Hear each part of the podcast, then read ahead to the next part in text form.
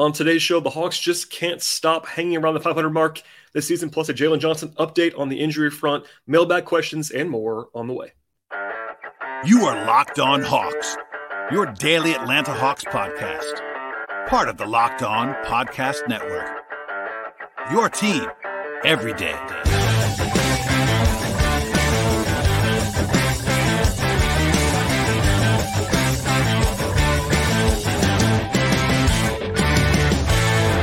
Hello, friends. Welcome to episode 1435 of the Locked on Hawks podcast. I'm your host, Brad Rowland, coming to you on a Monday evening into Tuesday. And thank you for joining us on today's episode and making us your first listen here at Locked On Hawks each and every day. Check us out anywhere you get your podcasts Apple Podcasts, Spotify, YouTube, and across the board. Today's show is going to be, going to be a grab bag of sorts, some mailbag questions coming later in the episode, injury updates, standings talk, uh, projections, and also at the end of the podcast, a little bit of a Pistons preview of the game on Tuesday as Detroit visits Atlanta for Atlanta's 72nd game of the season. But first, a news update from this afternoon on Monday. The, uh, the Hawks announced that Jalen Johnson had an MRI on Monday after missing the last two games with what they were calling hamstring tightness, and that he's been diagnosed with a quote mild left hamstring strain and mild left groin strain end quote. He's going to be out for at least a week. That's what actually reevaluation timeline's going to be. So as I always say, reevaluation does not mean return. So one week from now, on Monday, he'll be reevaluated. But in the meantime, he's going to miss at least four more games. That'll be six total. And it could be longer, obviously, than that, but at least that long. And this is not great, obviously. It's not going to be a serious injury. That's probably a good thing, of course, for the Hawks and for Jalen Johnson. But he's, had, he's obviously coming on pretty strong this year, uh, showing lots of different intriguing skills. In his absence the last two games, the Hawks kind of went, went with the other nine guys that you would expect.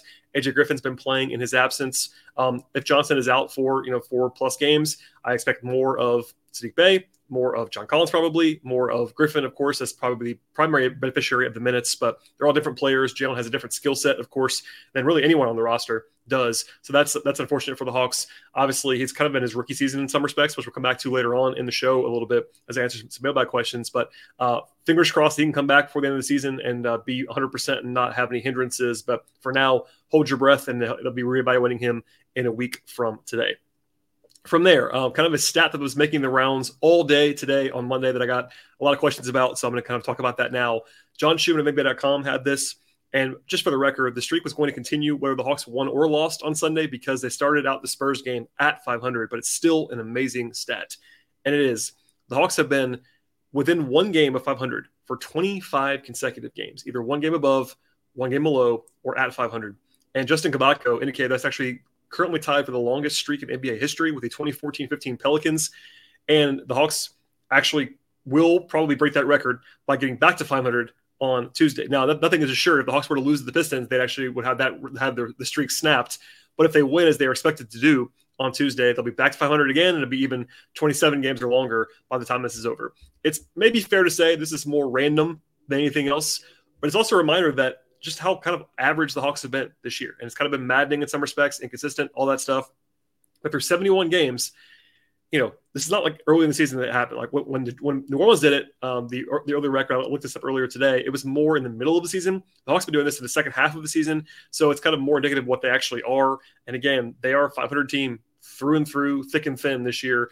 Pre Nate, post Nate, injury stuff, all that, and that's kind of what they are. But it was kind of just a weird stat, but one got a, got a lot of attention because anytime you have an NBA record kind of stat like that, it is uh, going to turn some going to turn some heads at this point in the season. Uh, before some mailbag questions start happening, um, some standings and projection stuff now. So as of Monday, as I record this podcast, the Hawks are off today. Of course, the Raptors are off as well, and the Heat are off. So the teams that the Hawks are closest to in the standings are all off from the schedule on Monday. So the Hawks are at 35-36 overall and they're three games behind Miami for the seventh seed. The Heat have not been special this year at all, but they're you know still up three games on the Hawks with 11 to go. That's a pretty massive cushion, especially because Miami has the tiebreaker on Atlanta, so it's really a four game deficit. And really, if the Hawks want to win the division and pass the Heat, they probably have to go like nine and two or 10 and one. That's not unbelievably ridiculous, but certainly not likely to happen at this point. And uh, I think almost more importantly now, the Hawks are only a half game ahead of Toronto. The Raptors were actually winning for a large part of the game on Sunday night against Milwaukee on the road, but they ended up losing.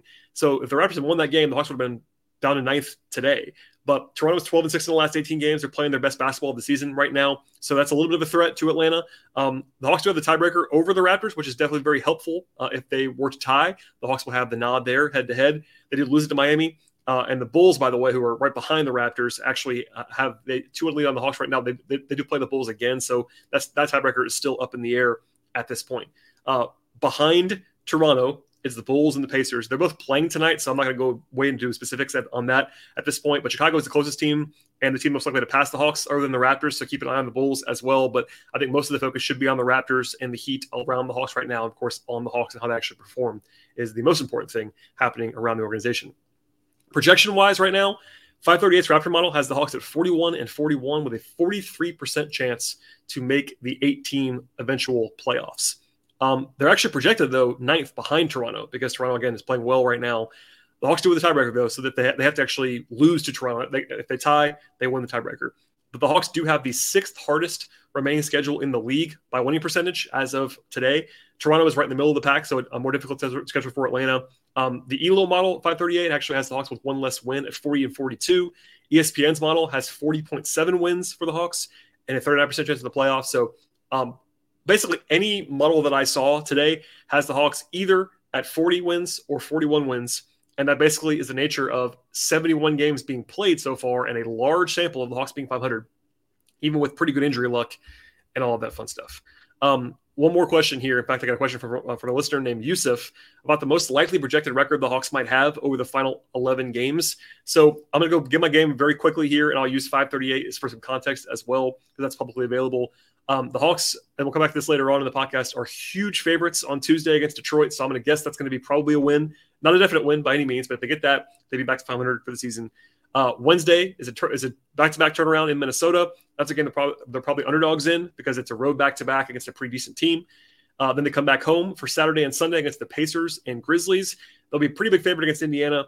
Uh, Memphis probably more of a close, uh, more of a toss up because it's a back to back, and Memphis is pretty good. Um, Tuesday, the following Tuesday, will be at home against the Cavs. Kind of a coin flip game because Cleveland's better than Atlanta, but it's obviously on the road for the Cavs in that game. Uh, next Friday, they pl- they play in Brooklyn I would say the Hawks are maybe a slight underdog, maybe coin flip stuff in that one as well. 538 gives the Hawks a 42% chance to win that game next Friday in Brooklyn. Sunday, April 2nd, they play the Mavs at home. I think probably a small favorite, maybe close to a, close to toss up in that game as well. Then Tuesday, April 4th in Chicago, same kind of thing. I mean, the Hawks are better than the Bulls, but still on the road. Challenge there. Wednesday, April 5th against Washington at home. The Hawks are the better team, but with back to back and travel, that's a pretty tough spot. And by the way, the Hawks have been pretty bad on back to backs this year compared to other teams. So they have three left, and, uh, and Toronto, Chicago have, have sorry, fewer of those back to backs coming on the rest of the season. Maybe a small favorite in that game uh, against Washington, but uh, you know, back to back turn turn around all that stuff. Uh, and then the last two games of the season are Friday, April seventh at home against Philly. Philly is really good, so that maybe it's maybe it's a toss up at home because the Hawks have been good at home this year, but still. And then the last game of the year is at Boston on April 9th. Now, there's some variance there because the, the Celtics could be locked into a playoff seed and maybe punt that game. But if they try, the Hawks will be underdogs in that game, obviously. Boston's pretty good, and it's a game on the road. So that's a lot of content in a short period of time. But in short, the Hawks will be big favorites, notable favorites twice in the last 11 games. Then there's a seven game sample of the Hawks being probably between like 40% to win and 60% to win. It's like a pretty effective, like in the middle kind of toss up kind of schedule for seven of the 11 games. And then there'll be a notable underdog, I think, twice. So essentially projected to be like five and six or six and five, something like that over the course of the last 11 games. There's clear variance there, obviously, and eight and three would not shock me as a result in a positive direction. But unfortunately for the Hawks, neither would three and eight or four and seven. So I think basically uh, this is what you can expect from the Hawks at this point in time. Could they run the table and get a little bit hot at the end of the season? Certainly they could, and they've done it the last two years. But this has been a different team. They've waited longer this year than other years to actually get hot and make a run. And uh, the schedule is not terribly easy the rest of the way either. So to answer the question, I would say either five and six or six and five is most likely projection, uh, with some variance around that at this point. All right, we'll get into the rest of our podcast and some mailbag questions, etc., coming up. But first, a word from our sponsors on the show today. Today's show is brought to you by FanDuel Sportsbook, and the best time of year is here in the college basketball world. Plus, the stretch run is also upon us in the NBA, and it's the perfect time to download FanDuel, America's number one sportsbook. If you're a new customer, get a no sweat first bet up to $1,000 with FanDuel. That means bonus bets coming back to you. If, your first bet does not win, download the app right now. It's safe, secure, and super easy to use. You can bet on anything you're looking for in the sports world, including point spreads and totals, money lines, player props, live odds future bets, and more. The Hawks are back at home on Tuesday to face the Pistons at home. They'll be favorites in that game, but we'll have plenty to cover along the way, including live betting options in the middle of the game itself. From there, I'll also find exclusive bets at FanDuel. And if you're looking for a same game parlay, you can combine bets together for a bigger payout at FanDuel. Don't miss the chance to get no sweat first bet up to $1,000 in bonus bets when you go to fanduel.com slash locked on. That is fanduel.com slash locked on. Make every moment more with FanDuel, official sport partner of the NBA. Listening to your favorite podcast? That's smart. Earning your degree online from Southern New Hampshire University? That's really smart. With 24 7 access to coursework, no set class times, and dedicated student support, you can go to school when and where it works for you. Low online tuition means you can even do it for less. And dedicated student support means we'll be with you from day one to graduation and beyond. Join a community of learners just like you. Go to snhu.edu today to start your free application. All right, and a very simple question from a listener named Vernon who says, Have the Hawks been better this year or were they better last year? And it's kind of funny. They have the same exact record in the first 71 games at 35 and 36. Last year's team, though, had a net rating that was about a full point better, which is not a small gap for over that kind of large sample size. So I would immediately lean in last year's direction because of that. We don't know how this year's team is going to finish, obviously, but last year's team did finish eight and three in the last 11 to get up to 43 wins. Not likely to happen, but certainly possible for this year as well.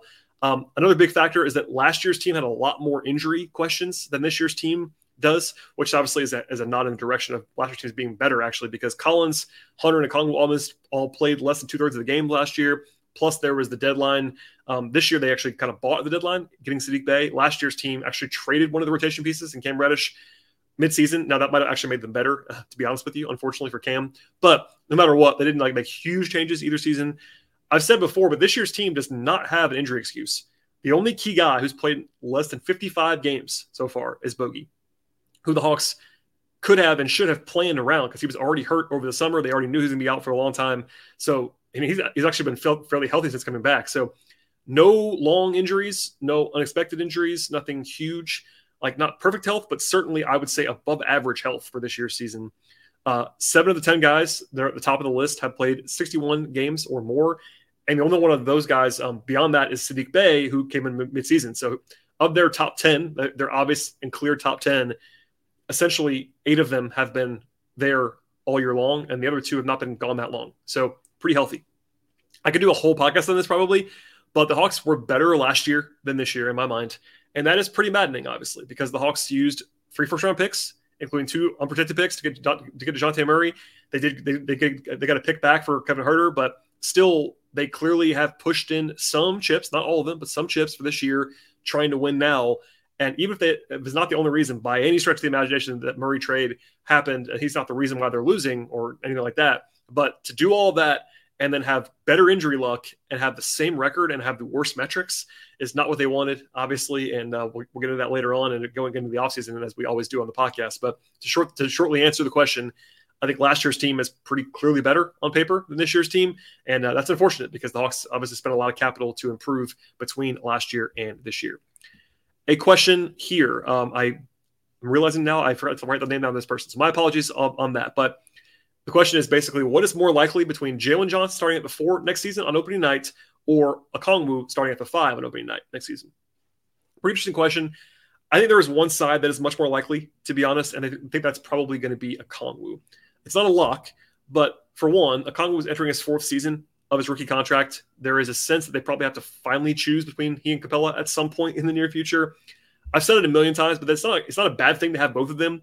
I've argued that the Hawks might have the best 48 minutes of center in the league because Okongwu is, in my mind, the best backup center in the entire NBA. And Capela is still a at least average starter, if not better than that. So they've been they're they're pretty good at center still but they obviously have a lot of resources uh, uh, allocated there between Capela's salary and between the draft pick on Okongwu's play, he's making real money now. So I think when they drafted Okongwu, the plan was to have him starting by now, but Capela kind of earned his way to stick around. Okongwu had some injury issues, all that stuff. I can't tell you for sure that Okongwu is going to start next year because Capela is still good and trades, you cannot just say they're, they're definitely going to happen, but there's a decent chance for sure that, that is the guy next year if they move on from Clint, etc. What makes this clearly in favor of Okongwu be more likely for me, though, is a couple of different things beyond that. One is that there's still a world where the Hawks, A, keep Collins, or B, they trade Collins and Johnson still doesn't start because they could go with Saddiq Bey.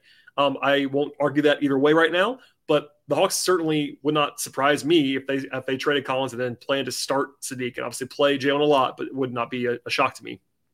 Um, that's a reasonable outcome. Then you have the fact that even with Jalen's ceiling being really high, he is a lot less proven than Okongwu. Uh, not even close. Johnson, his rookie year was basically a washout in terms of on court development. Obviously, he still got better because he was in the league and playing basketball. But as far as like seasons are concerned, this year's kind of his rookie year in some ways. Um, and he's kind of played that kind of role. He'll be in year three next year with a lot less experience than Okongwu had at this point in time. Okongwu's going to be a year ahead of him, a lot more proven, a lot more projectable at this moment in time than Johnson is. And again, I think for me, Okongwu was like a top 25 or 30 center in the league already. And again, best backup in the league at center. Johnson's not that proven. His upside is very high. And I think his flashes have been very, very intriguing. But as far as like for next year only, Okongwu was almost certainly going to be a better player than Johnson. And uh, I think the Hawks probably would not just anoint Jalen as the guy, quote unquote, if they were to trade Collins this summer. And again, they could not trade either one of these guys. But if I had to guess which one is more likely to happen, I would say Okongwu starting at the five is more likely than Jalen at the four. Uh, question here from uh, from I believe this is yes from John. There you go. Uh, Tyler mentioned Aaron Holiday not playing as a small reason why the Hawks defense has gotten worse. I had not thought of that at all, but could that really be true? Thank you again for the question. Uh, first, the question first to my guy, Tyler Jones, a frequent guest on this podcast and a very passionate Hawks fan. He gets fired up and made uh, mentions of Aaron Holiday when he's talking about the defensive issues for the Hawks the last couple of days. Uh, to answer the question, the Hawks have actually very good defensive numbers when Aaron Holiday plays this year. They have a 110.1 defensive rating. That's very good.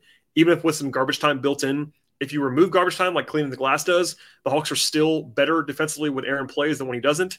And that makes sense because Aaron Holiday, in my mind, is the best defensive guard on the roster. He's not as good or as versatile as someone like uh, as someone like Delon Wright was last year because he is so small, but he is their best on-ball defender. He executes well, etc.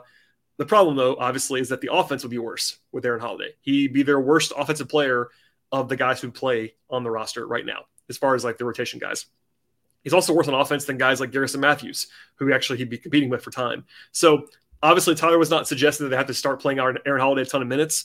But as far as the question is concerned, if they if they played Aaron Holiday, the defense would improve. I feel I feel very confident about that. I think that's pretty much borne out in the numbers. Unfortunately, it would still hurt the offense quite a bit.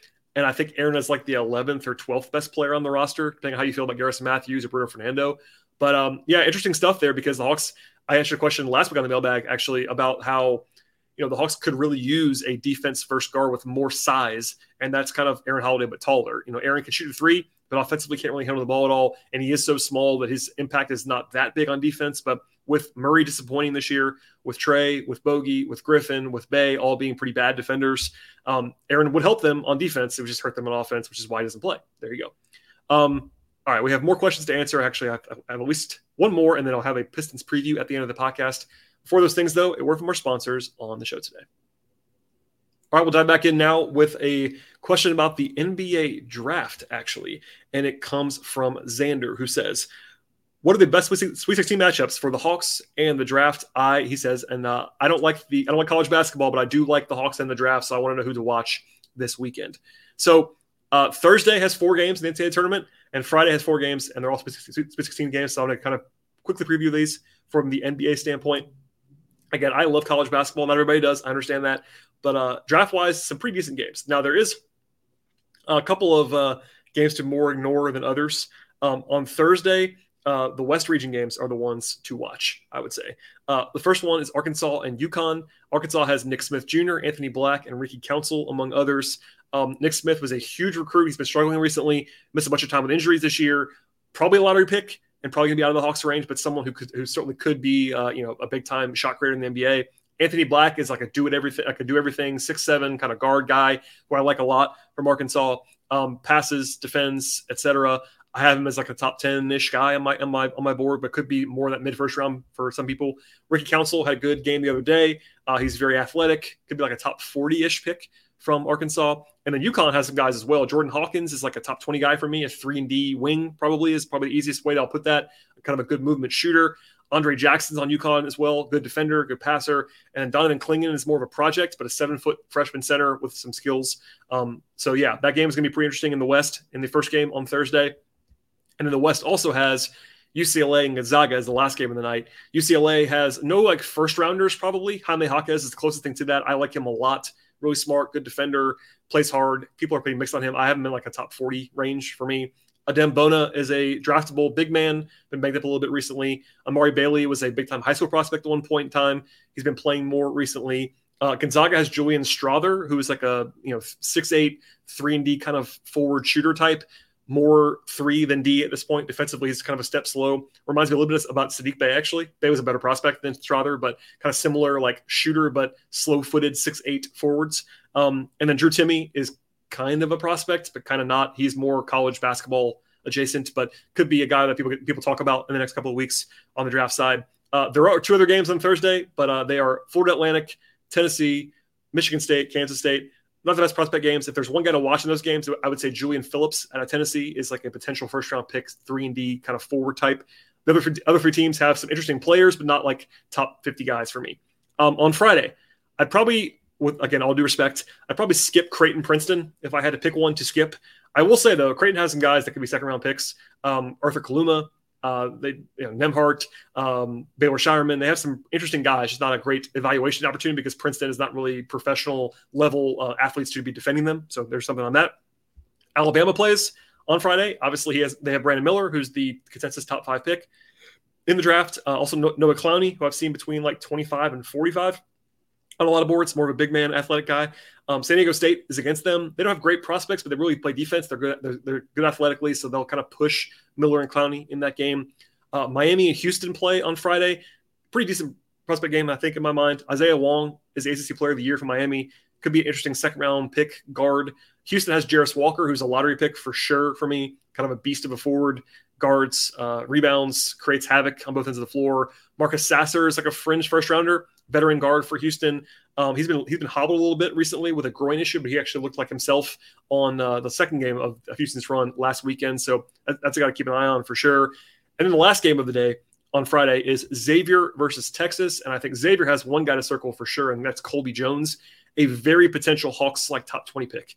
Uh, six eight six sorry six six wing, good slasher, good passer. He can guard, probably more of a shooting guard, but could play some three. First round guy for me, very talented, good basketball IQ, all that stuff. So I like him a lot. And then Texas doesn't have great prospects. They do have a lot of athletes though. Dillon Mitchell is a draftable guy, former top ten recruit in the high school level. They have some, uh, they have good, some good length. They play a fun style, so that'll be fun to watch that game in general. So overall, I'd say not not the absolute best slate of draft based evaluation games this weekend, but still enough for sure to get into it even if you don't like college basketball, and I do like college basketball quite a bit, but uh, some, there's something for everybody in most of those games. All right, and lastly, before we get out of here, a Pistons preview of sorts. Um, the Hawks play the Pistons on Tuesday. Detroit is 0 3 against the Hawks this year. The Hawks beat them twice in a row in October, a long time ago, and then the Hawks beat them again before Christmas. They haven't played in three months. Uh, the Hawks and Pistons have not. But Detroit, um, just to lay it out there, is probably the worst team in the league at this point. They have the worst record in the league. They're 3 19 in the last 22 games, and their only wins came at home against terrible teams. They beat the Hornets, Spurs, and the Tyrese Halliburtonless Pacers. Those are the only wins in the last 22 games. They all came at home against bad teams. Detroit is 7 27 on the road this year. They're awful on the road, um, bottom three in the league in offense and defense. Um, they will offense rebound quite a bit, and free throw creation is a good strength of theirs as well. But um, those are areas the Hawks have to probably focus on in this game. But um, they're awful shooting wise. They don't shoot the ball well at all. They commit a lot of turnovers on offense. The Hawks are pretty bad defensively for sure in the recent days. They're 27th in defensive rating this All Star break, but nothing is assured there. But still, defensively, the Pistons are basically bad at everything, to be honest with you. Um, and on top of everything else, they have a lot of injuries. So here are the guys that are out for Detroit in the game on Tuesday. Cade Cunningham, still out. Bojan Bogdanovic, Jalen Duren, Isaiah Stewart, Alec Burks, Hamidou Diallo. That is probably six of their top 11 guys on the roster coming into the season. So there's that. Uh, also questionable, Isaiah Livers and RJ Hampton. They're playing two bigs a lot. They have James Wiseman uh, there now as well. Um, not a lot of spacing going on. Jaden Ivey is a high, high, high pedigree player, top five pick, etc. But he's not a good player right now as a rookie. Um, very bad true shooting, very bad advanced metrics this year, has the ball a lot, has high upside for sure. This is not a crap on Jaden Ivey point here. It's that rookie guards are often bad, and he's still pretty bad at this point in time. So, and he's their definitely their highest usage player on offense right now. So, anyway, they have all the makings of a bad team. I'll just say that. The Hawks do have one injury concern in this game beyond Jalen Johnson, who's, who's still out, of course. DeJounte Murray is questionable with a non COVID illness. So if he doesn't play, that obviously would weaken the Hawks offensively. And going back to Aaron Holiday, if Murray doesn't play, I would expect Aaron to make an appearance. Um, we'll see if Murray plays or not, but they, they kind of have to play Aaron Holiday if DeJounte is not available, just for somebody else that can handle the ball a little bit. Uh, maybe Garrison Matthews plays. I'm not sure, but there you go. Um, and lastly, our friends at FanDuel have the Hawks as a 12 point favorite right now in the game on Tuesday. That is one of the three or four biggest spreads of the year for Atlanta. And coming off of a horrible loss against the Spurs on Sunday. If you missed it, by the way, I talked about that ad nauseum on Sunday afternoon into Monday. I encourage you to listen to that podcast. But after that game, I would be hard pressed to see the Hawks overlooking the Pistons because they played so badly on Sunday afternoon. I'm sure the coaching staff will be letting them know that quite a bit between then and Tuesday. And then again, looking ahead to Wednesday, a pretty tough back to back turnaround in Minnesota. So they got to get this game on Tuesday. It'd be a very bad loss under any circumstances, really. Even without Murray, it'd be a bad loss. So we'll get into all that later on. But certainly a game where the Hawks are favored for a reason. They're the better team. They're the healthier team. They are playing at home. They're on normal rest. All those things go in their favor, and a loss there would be uh, certainly uh, panic-inducing on some level for a lot of people. Okay, that's enough for me on this Monday evening into Tuesday. Please subscribe to the podcast across podcast platforms, Apple, Spotify, also on YouTube on the video side, likes and reviews and clicks and all that fun stuff. I really do appreciate it. Follow the show on Twitter at Locked On Hawks. Follow me on Twitter at BT Rowland. Also my written work over at patreon.com slash BT Rowland. Thanks for listening, everybody, one more time, and we'll see you after the game on Tuesday.